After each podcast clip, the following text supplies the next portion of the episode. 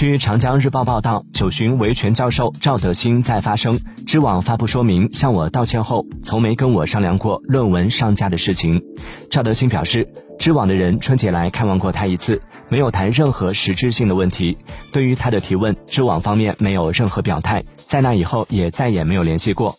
去年十二月份，中国知网发布关于赵德兴教授起诉中国知网获赔相关问题的说明，向赵德兴教授道歉。对于赵德兴教授作品的问题，知网称将积极会同相关期刊编辑出版单位与赵德兴教授沟通，妥善处理赵德兴教授作品继续在知网平台传播的问题。